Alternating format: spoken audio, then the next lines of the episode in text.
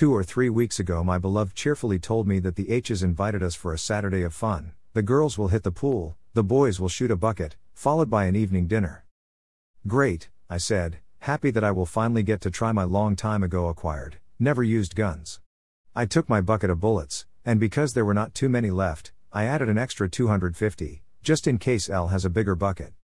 We got to their house and, when the lady of the house saw me with the guns and bullets, she seemed a little surprised. Look, Stefan brought his guns and a little bucket with bullets.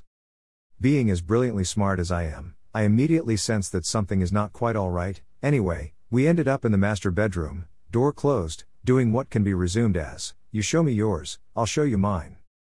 I got a crash course in my guns, I got to admire his guns, including the famous .357 and, an hour later, when a slightly worried wife came to check on us, we happily reported that we are still two guys, no extra holes, and the whole arsenal was intact.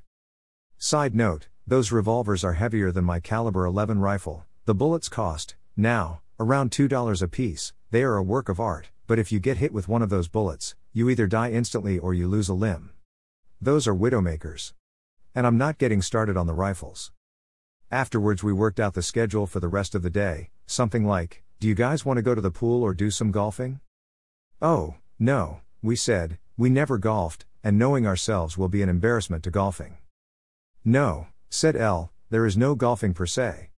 We just get a bucket with balls and start shooting.